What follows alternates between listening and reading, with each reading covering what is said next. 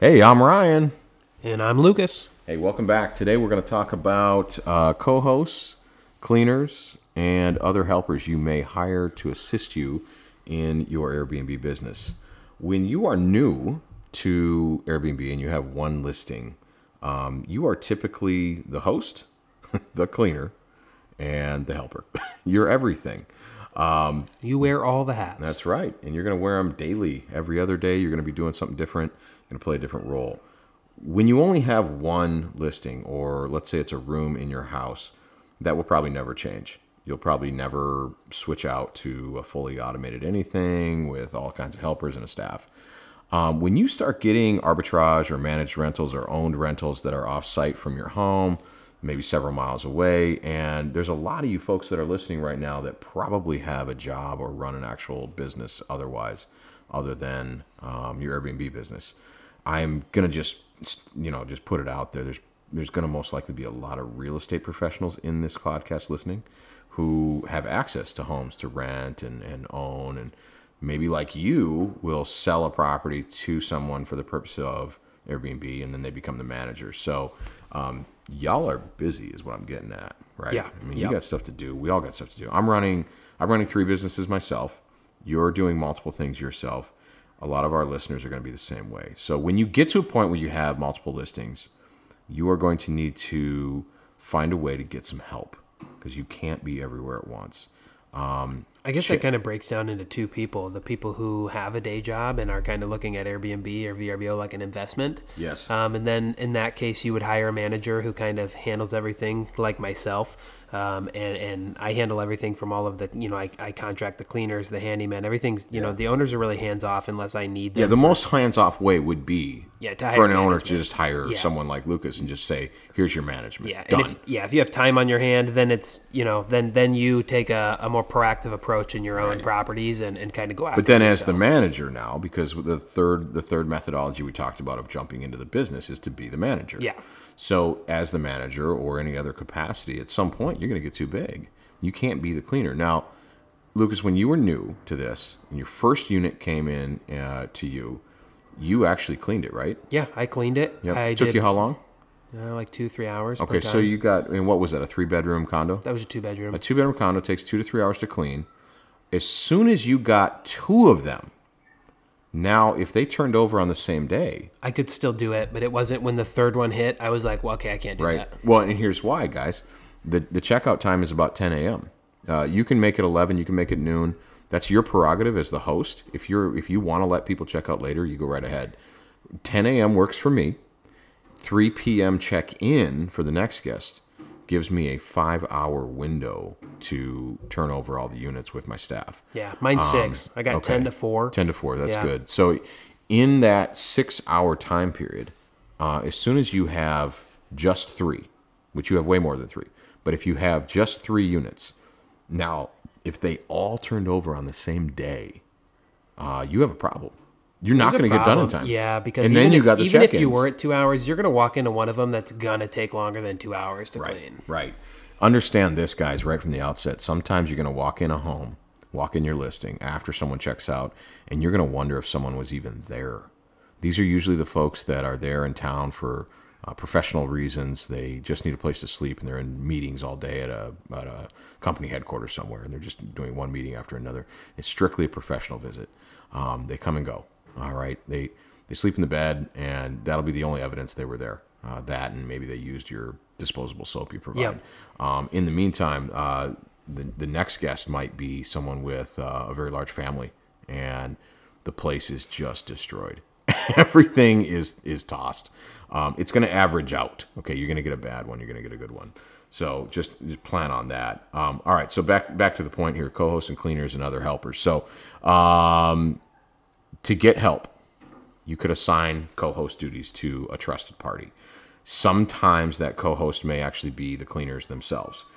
I'm not suggesting that everybody who's a cleaner in a hired cleaning service is also someone you can trust to have access to your listings, but it is an easy way to share the uh, check in and check out calendar with them. And in the spirit of systemization, you don't want to have to call your cleaner every day and say, "Are you going to clean at 10 o'clock today? Are you going to go clean the other one at noon?" Da, da, da, da, da. you want to give them access to the calendar in some way, shape, or form. The easiest way to do that, if you don't want to make them a co host, is to utilize the Google Calendar share function built into Airbnb. They give you a snippet of code that is available not from the app, you have to be on the website, the Airbnb website. You take that snippet of code and you build it into a Google Calendar. And the Google Calendar will populate with all of your Airbnb reservations automatically. Okay? Super simple to do. It takes, you know, I don't mean to insult anyone, but it's about a second grade level of technology. You, you copy the code, you put it in the Google Calendar. Google Calendar populates. Done. Yeah, and is that for each individual listing, the snippet of code? Correct. So each listing has a snippet of code. So you'll go in, you'll grab it, and what I did, I created a Google account, a whole different Google account. Uh, I called it like Ryan's Airbnb uh, dot calendar. I don't know at Gmail, something like that. I can't remember. It's in my phone. Um, and then that is its own email address and its own calendar and its own drive folder because every Google account you have has its own set of these these items, right? So now you have a place in a Google account that you can actually give somebody to open up on their phone. You make the password something mundane like you know some easy password that you Password. share. Right password 123 something like that. Admin 000 right? And you give that password to your to your cleaning company your cleaning you know your hired cleaner whether it's a person or a company. And then they open google calendar on their phone they log in bam they have the calendar with that you can expect that they know the dates people are checking in and out okay um, that way you don't have to give them co-host status on the app if if you have these Airbnb listings and you're partnered up with say a significant other or a marriage mate, whatever, then it's it's a no-brainer. That's your co-host, and you guys can back each other up, even if it's a girlfriend boyfriend situation and you guys trust each other. Um, and again, if it, if it's the cleaner and you're willing to give them a tiny management fee to take care of messages while you're indisposed, um, they can back you up as well. Uh, but you, you're going to need that help at some point. Uh, cleaning companies are you know th- they're out there uh, there are now cleaning companies that are specific to airbnb and they understand what it takes um, there is a difference right between normal residential cleaning and airbnb cleaning Yeah, it's actually Huge a problem. difference. I, I'm in the process of hiring another cleaner right now, and, and that's the problem that I'm coming across is is a lot of those cleaners have never cleaned a short term rental, and they really are not understanding the difference between the two and what kind of needs to be done. And it's it's uh, unfortunately it kind of appears that you're, I'm going to have to hold their hand on a couple of them. yeah and you'll, you'll have to do that when you when you give a new cleaner a tour of the house and show them how you need it cleaned take the time to explain to them the review system. Explain to them how important five star reviews are versus four star and three star, um, and God forbid any less on the cleaning department. Okay, because Yeah, again, well- we're, we're revisiting reviews in parts. Uh, there's a section. There's seven criteria you get rated on by a guest, and and we talked about accuracy of listing and description, and we talked about Communication. communication. Cleanliness is the the very first one they see. And if they take and hit the cleanliness at a low number, it takes the entire overall rating down. Yep. Okay. Um, explain that to the cleaning company and tell them that if they get rated three and four stars consistently, they're fired.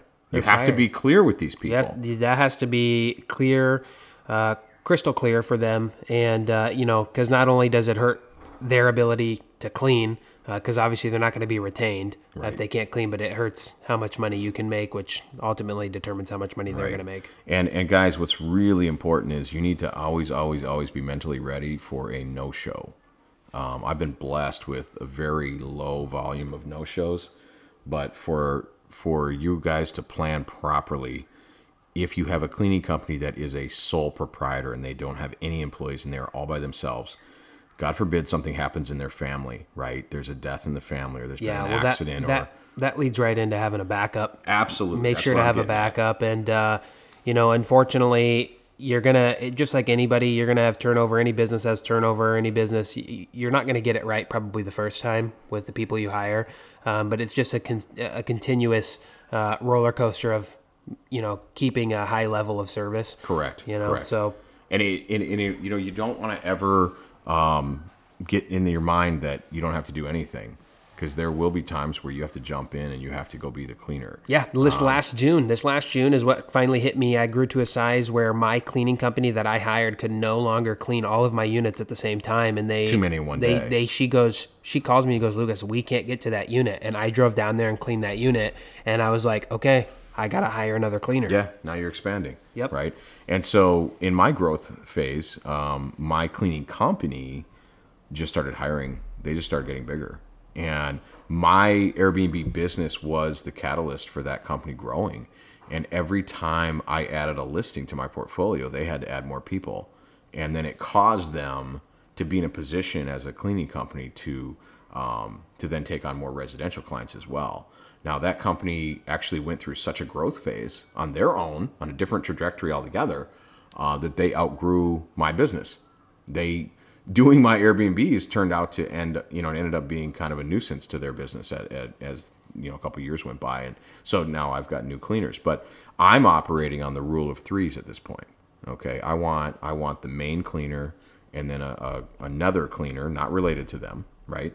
And then I want that third cleaner. So what I'm doing is I'm sharing the duties between all three, and everybody is cross trained on all the units. Everybody knows where Yeah. things are. Yep. And then when it comes to like um, linens, I actually hired an entirely separate person to do the laundry. So now my cleaners don't even need to take care of the laundry. Twice a, you know, what is it? Every other week, I have uh, one person come and take all the laundry from kind of our headquarters. We have everything go to a central location um, where all our supplies are stored behind lock and key.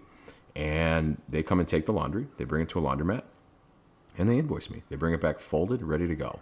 Um, when you do it that way, you've got to have a lot of extras because now in Lucas, you've only got enough linens to kind of turn over one and a half times, right? Like you're not you're not keeping like 20 sets of sheets in one building, right? No, no. Right, and we are. So we're Each one, I have a, I have the main and the backup. Okay. Okay, Yep. so then they launder them while they're there. Correct. And, right. and if they're staying there longer than a week, I give them access to the backup. If they're not staying there longer than a week, then I do not give them access to the backup because that unit has to be turned most likely during busy season. Mm-hmm. And I want the cleaners, if, if push comes to shove, to be able to throw new sheets on, take the old sheets Yep. with them and With go them, and go home with them or go to the laundromat. and that's a unique way to do it. Um, I don't do it that way because um, I just I don't want to put that onus on my cleaners. He's got he's got a higher level of cleaning company because they're they're making hundreds of dollars per turnover. Um, mine are mine are smaller units and they're going to range about fifty bucks. Yeah, sixty yeah. bucks. The cleaning, the cleaning of the units is what uh, the linens take the longest, obviously. Yep, And there's a washer and dryer in some of the units. Some of the buildings, though, are old style buildings where they have like the coin operated washer and Down the dryer. hall. Yeah, and I don't want the cleaners to have to spend twenty dollars in quarters trying Yeah. to wash sheets in their tiny little Yeah. washer and dryers. so I just let them take them home and and do it that way. Bring them back with them. you Yep, know? for the next turnover. Yep. Absolutely. Yeah, our solution was to just get a ton of everything. I I own hundreds of sheet sets, hundreds and hundreds of towels and rags and everything else. Um, so that's you know that's our solution. That way, when we do the laundry, we have enough stock for for two weeks. So. Um, if that helps you automate and get things, you know, uh, more organized for you, that's another way to deal with it. Um, all right. So, one last thing on the co hosts, cleaners, and helpers. Uh, let's just summarize by saying get a co host you trust, somebody you trust with access to the account. They're not going to be able to do, they're not going to be able to see your financials, but they can do everything from pricing to communication. So, trust that person if you put somebody on as a co host. Otherwise, use the calendar function to share a schedule. Yep. Cleaners um, have more than one if you have more than three listings. Um, that's my recommendation. Unless you want to be your own backup, you, Yeah. you have to have more than one. And make sure they understand the short term rental cleaning process Right. and, and why the review matters. Right, exactly. And we're going to have a whole nother episode about um, the next little piece of, of helpers you need. It's the handyman aspect. We have a whole episode upcoming about that because uh, guess what? You're you're now a handyman. Congrats! Get a tool belt.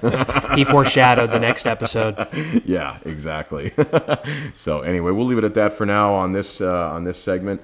Uh, in the meantime, be the best host you can be and uh, get that money. Get that money.